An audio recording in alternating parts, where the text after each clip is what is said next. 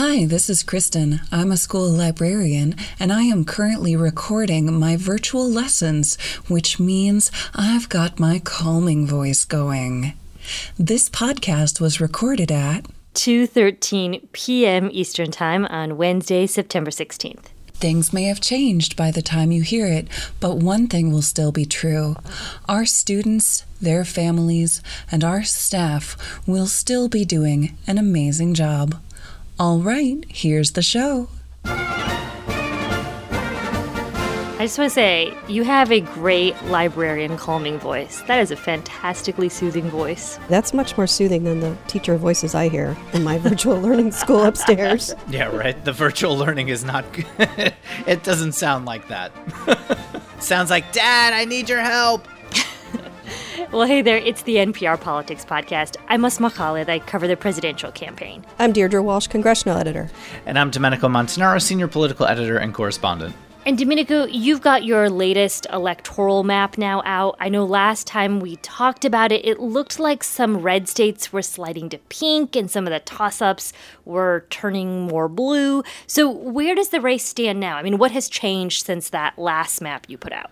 Well, the biggest change last time and the biggest change this time is that Florida is again the focus, and Florida has now moved from lean Democrat to back to the toss up column where it traditionally has been uh, in so many of these election cycles uh, in the last several years. And that's where it goes back to now because we've seen President Trump gain in the polls by about four points in the last month and a half in Florida. Biden is still has a narrow edge there by a couple of points in the polls. But beyond the polls, when you talk to Democratic strategists and Republicans on the ground there, as you know, and you've talked to them, that Democrats are worried about seeing him sort of slumping a little bit with Latinos in the state. And on the other side of things, you've got Trump underperforming with seniors. That introduces a whole lot of volatility, and no one's exactly sure how that's all going to play out in this election season. So, beyond Florida, does it still look overall like Joe Biden has an edge? Has, have other states changed much? Yeah, Biden still clearly has the edge here. I mean, he's with states leaning in his direction. Uh, he's at 268 electoral votes, and that is just too shy of what's needed to become president. Now, those are all states, states leaning in his direction. Uh, that doesn't mean that that's the way that they're going to go. We saw that last time in 2016, where states that were leaning in Hillary Clinton's direction wound up uh, being won by President Trump. But there is a clear advantage from Biden. Trump again has to run the table, and the map has expanded somewhat, where Arizona wasn't even really a major part of the conversation in 2016. It is this time. We've also seen the map solidify somewhat.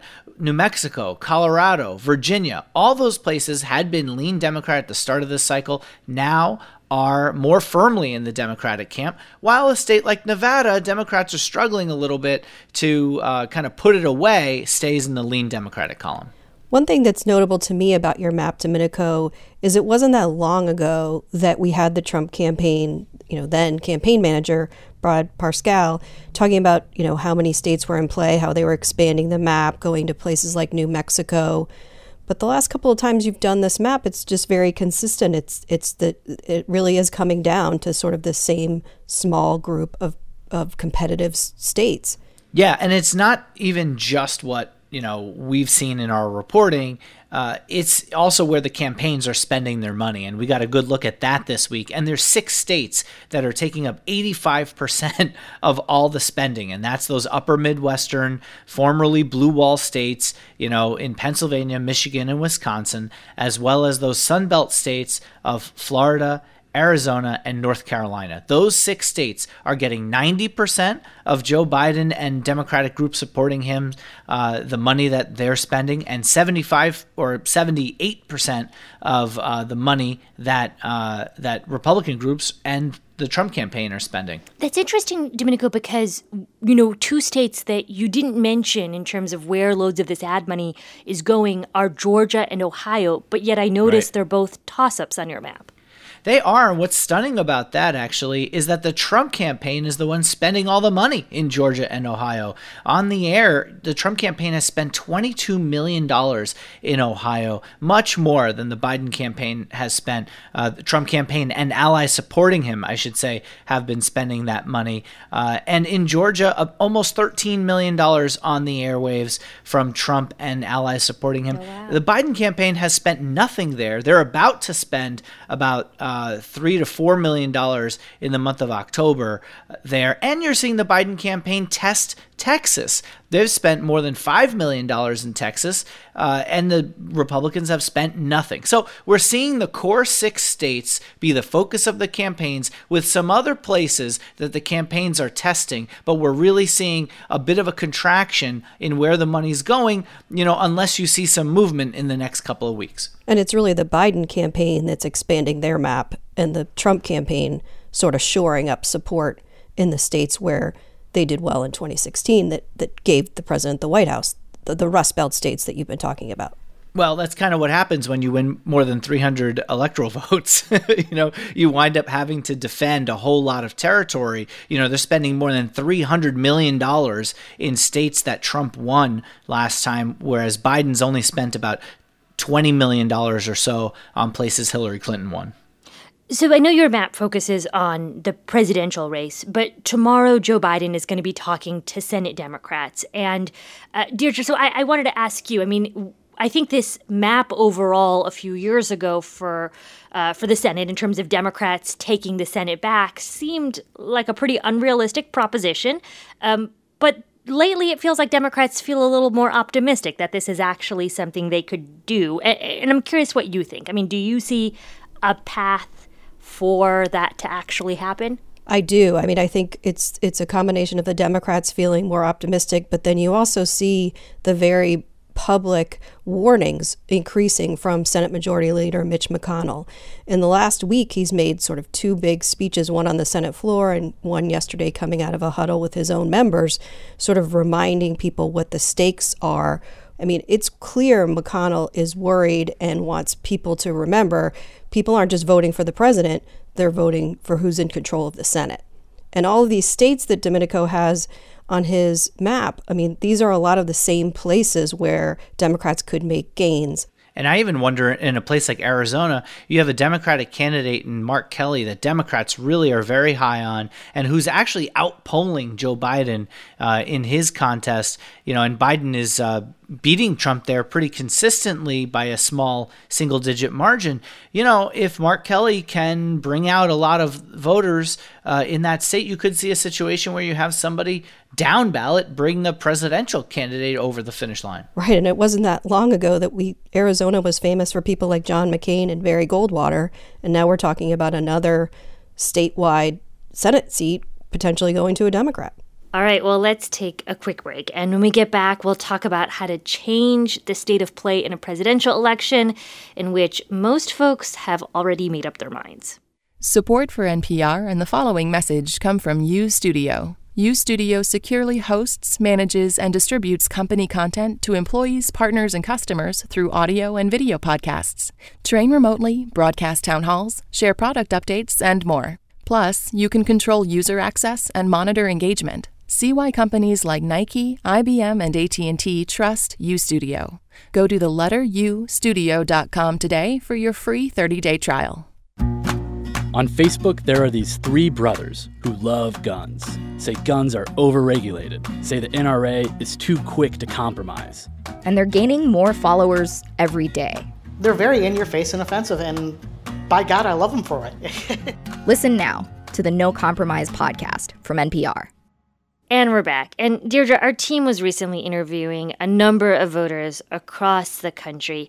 And it seems like one of the, the common themes is that so many of these voters have already made up their minds. And I guess I'm curious what you make of that, just how resolute voters are at this point.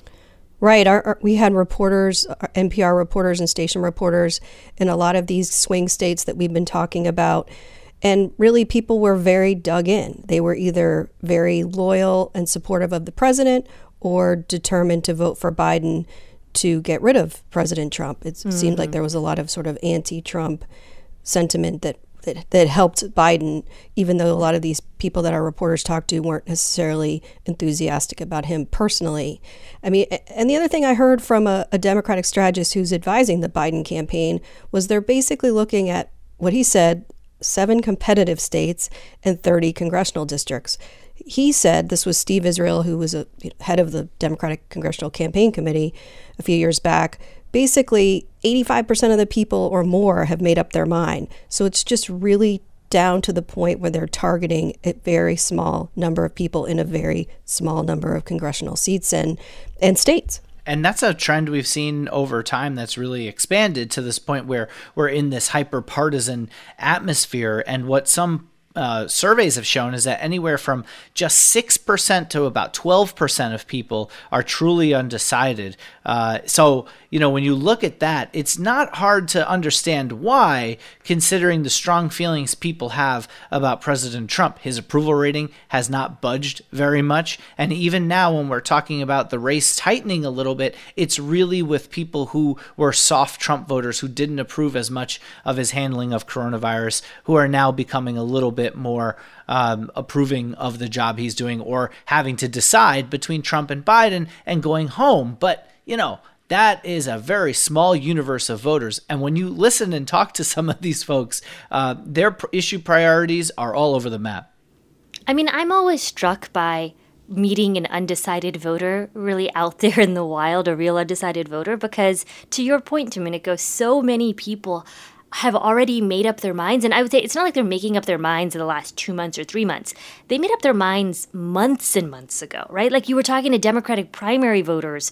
And for the most part, even then, regardless of who they were choosing, they were determined that they were going to support the nominee. And so I, I feel like here and there, occasionally, very, very occasionally, in a key sort of swing county will I meet some truly undecided voters.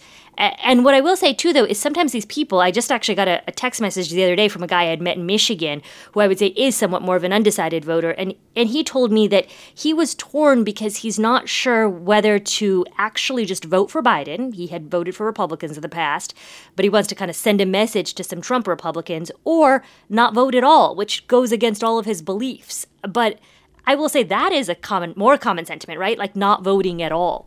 That was a common thing that I, I think some of our team on the ground in Arizona and Texas found in talking to some younger voters, which are, are key clearly to both campaigns, and, and the Biden campaign is making a big push on younger voters, was the skepticism about whether or not their vote would even make a difference. And if, if people have that sentiment at this stage in the game, and the campaigns really have their work cut out for them. Yeah, that's a tough group. I mean, a lot of those, you know, undecided, uh, no, don't know which direction they're going to go. They are more of the disengaged voters and the less likely to actually go and vote. And you know, I think that that just plays into the idea, the narrative that uh, this is a base election where you have to motivate your people to come out and try to s- make the margins a little slimmer with other places. But there is some evidence that younger voters this time around are more fired up for this election than in past ones. The other dynamic that we've seen in the race in the last couple of weeks is there's been just this fire hose of news events from the Woodward book to more coronavirus news to you know, flaps that the president has gotten himself into, and they don't appear to be moving voters very much. I mean, I think the president's trying to latch on to the law and order message, and the Biden campaign is trying to connect the economy to the coronavirus. But it doesn't seem like any one of these things, or all taken together, have made a huge change in the race. All right, well, let's leave it there for now. You can always find ways to stay connected with us by following the links in the description of this episode, including our private Facebook group, newsletter, and workout playlist. I'm Asma Khalid, I cover the presidential campaign. I'm Deirdre Walsh, congressional editor. And I'm Domenico Montanaro, senior political editor and correspondent. And thank you for listening to the NPR Politics Podcast.